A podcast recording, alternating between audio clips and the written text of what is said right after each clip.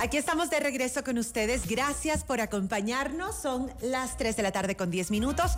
Esta entrevista es presentada gracias a Fato a mano. Qué rico. Despierta tus sentidos y alimenta tu alma. Para todas las personas que están conectados con nosotros a través de 98.1 les mandamos un saludo enorme. Y también quienes están, nos miran a través de nuestro live, a través de la cuenta X, también a través de Facebook y a través de nuestro canal de YouTube. Hoy tenemos como invitado a una persona que queremos mucho, que hemos leído su libro y que siempre nos deja conocimiento importante. Recibimos vía Zoom desde Orlando, Florida, a Renzo Aguirre. Él es orador y emprendedor internacional, speaker y conferencista, comunicador profesional y asesor estratégico con más de 20 años de experiencia como catedrático universitario. CEO y cofundador de AMDB Ecuador, también de ICOI, productora y publicitaria, eh, también de la de la Escuela de Emprendimiento, y ha creado más de 15 empresas a nivel nacional e internacional. Renzo cuenta con una maestría en Administración de Empresas, especialización superior en Administración de Empresas con mención en Marketing y diplomados en Gerencia de Mercadeo, habilidades gerenciales y alta dirección de mercadeo. Renzo, como siempre, es un gusto saludarte. Además de todos esos títulos, es un gran ser humano. ¿Cómo estás?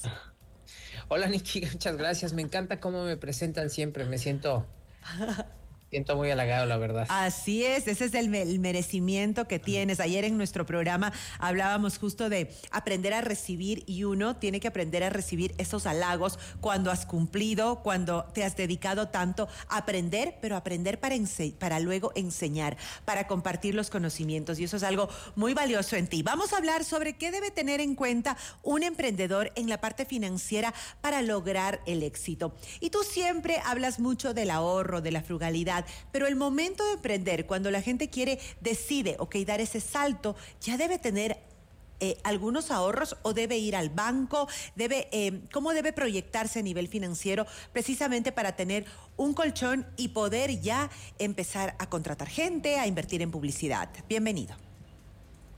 Bueno, Niki, comencemos por el hecho de que los emprendedores en inicio, para ser emprendedores, deben tener dos, dos, dos etapas. La primera, como persona, como ser humano. Un emprendedor tiene que ser frugal, tiene que ahorrar, ¿ya?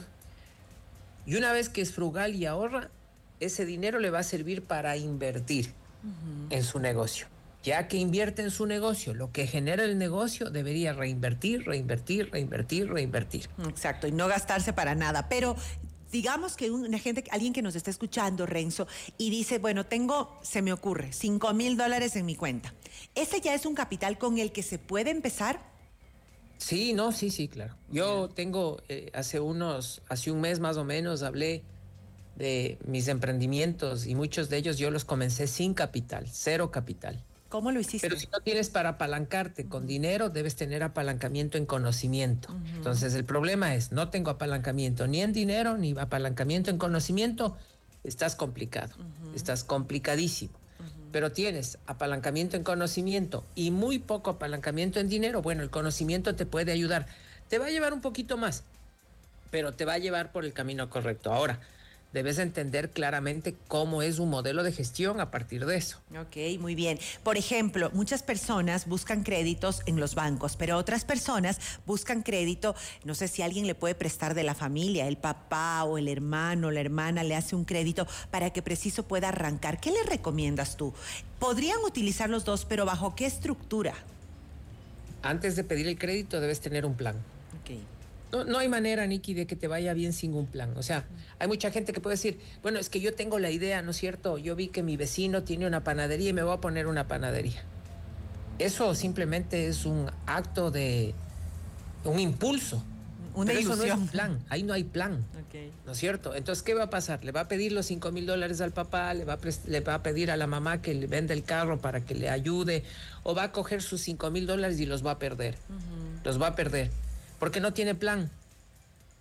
No, tiene metas, no tiene camino, no tiene definición, no tiene acciones, no tiene nada. Ok.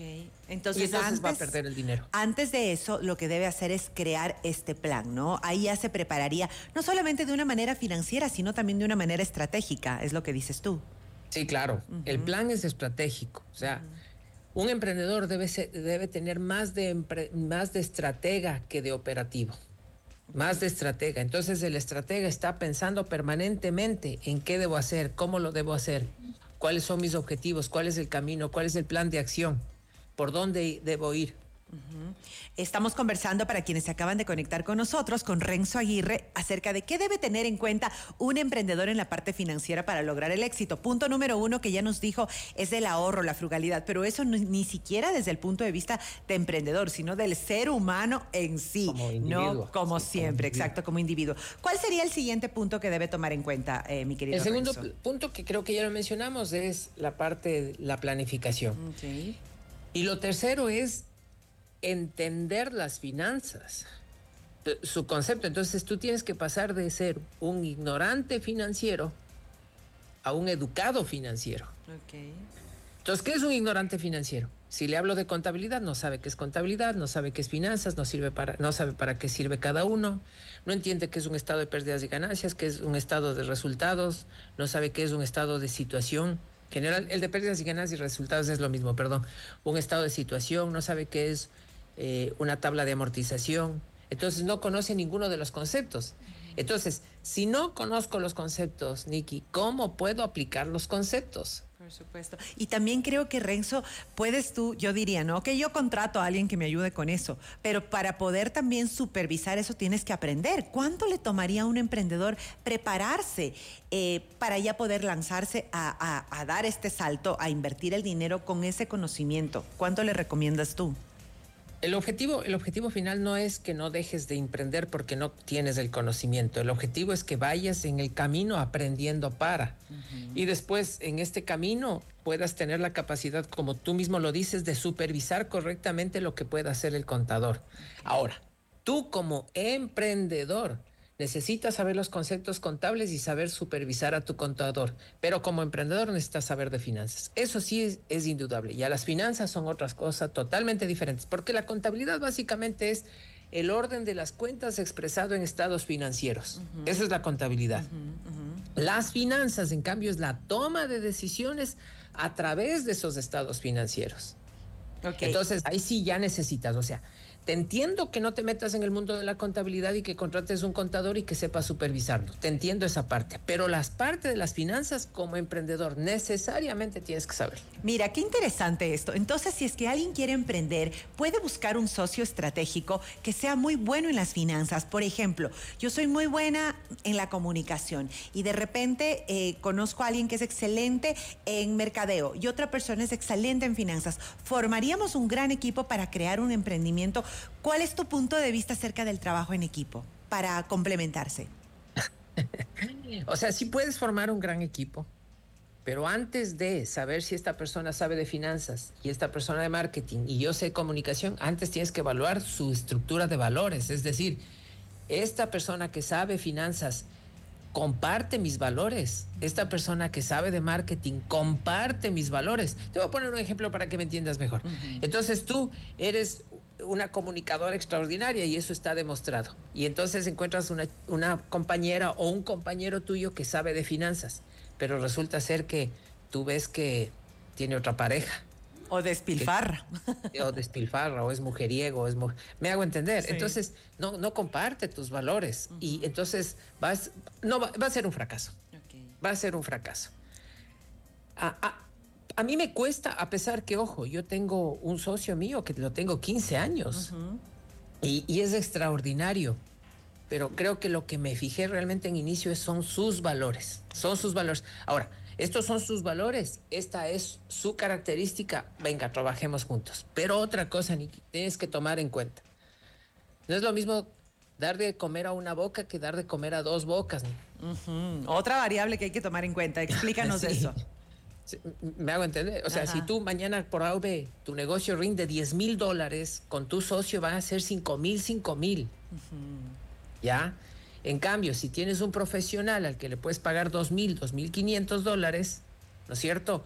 Tu estructura de costos baja, la forma de repartir es diferente. E incluso si ese profesional por AOB no rinde, tú tienes la capacidad de decirle muchísimas gracias, te agradezco por tu y contratas por tus servicios, pero al socio de alguna manera estás casado. Oye, y eso de los socios tenemos que hacer otra entrevista aparte porque sí hay que revisar muy bien quiénes van a ser, quiénes van a formar parte de esta asociación, de esta sociedad para eh, poder eh, tener éxito y que sea, es que claro, los valores tienen que ver mucho con la honradez y con eh, que todo esté transparente. Qué interesante. Ya nos diste ideas para otra entrevista. Porque la otra parte puede tener el valor de la otra parte es ser mujeriego, es su valor.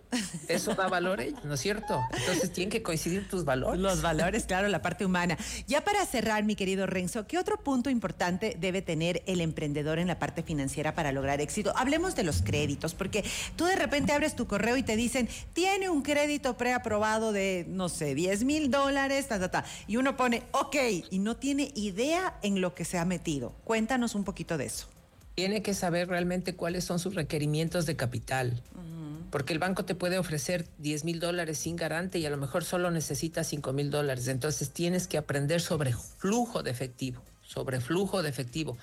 Ojalá pudieras proyectar en un mes cuánto voy a vender en este mes y cuánto voy a gastar y a partir de eso saber si voy a requerir o no voy a requerir capital.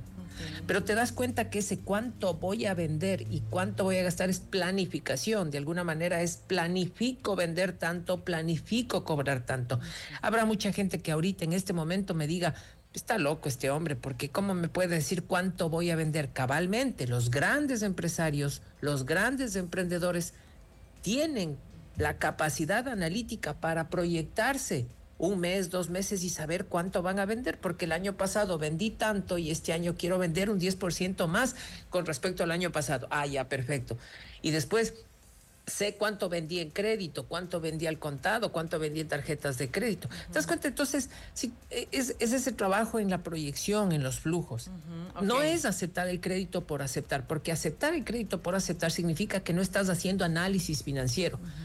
Si tú aceptas un crédito sin análisis financiero estás haciendo tarot financiero, adivinanza financiera, pero no estás haciendo administración financiera. Miren, ahí les deja. ¿Ustedes quieren hacer tarot financiero o administración financiera? Si quieren hacer administración, contacten a Renzo Aguirre. Gracias por estar con nosotros. Déjanos tus redes. Siempre sube contenido interesante. Son como unas micropastillas donde en realidad te deja insights importantes de contabilidad, de finanzas, de de comportamiento humano, eh, de todo este... De vida. De vida, Renzo, porque yo creo que el, el empresario, el emprendedor, aparte de eso, es un humano, es un ser humano y se relaciona con gente todo el tiempo y está hablando de eso. Y en una empresa, la empresa es un papel, lo, demás, lo más importante es la gente, ¿no? La empresa es la gente, perdón, lo demás es un papel. Entonces, qué importante que es que se forme holísticamente, integralmente. Déjanos dónde pueden conseguir tu libro, también dónde te pueden seguir, por favor. Bueno, me pueden seguir en, eh, como Renzo Aguirre, búsquenme en Google, en redes sociales y ahí van a estar mis redes sociales. Todas son Renzo Aguirre. y mi libro me escriben y les hago llegar. El libro está en Mr. Books, pero siempre se agota. Esa es una desventaja que tengo.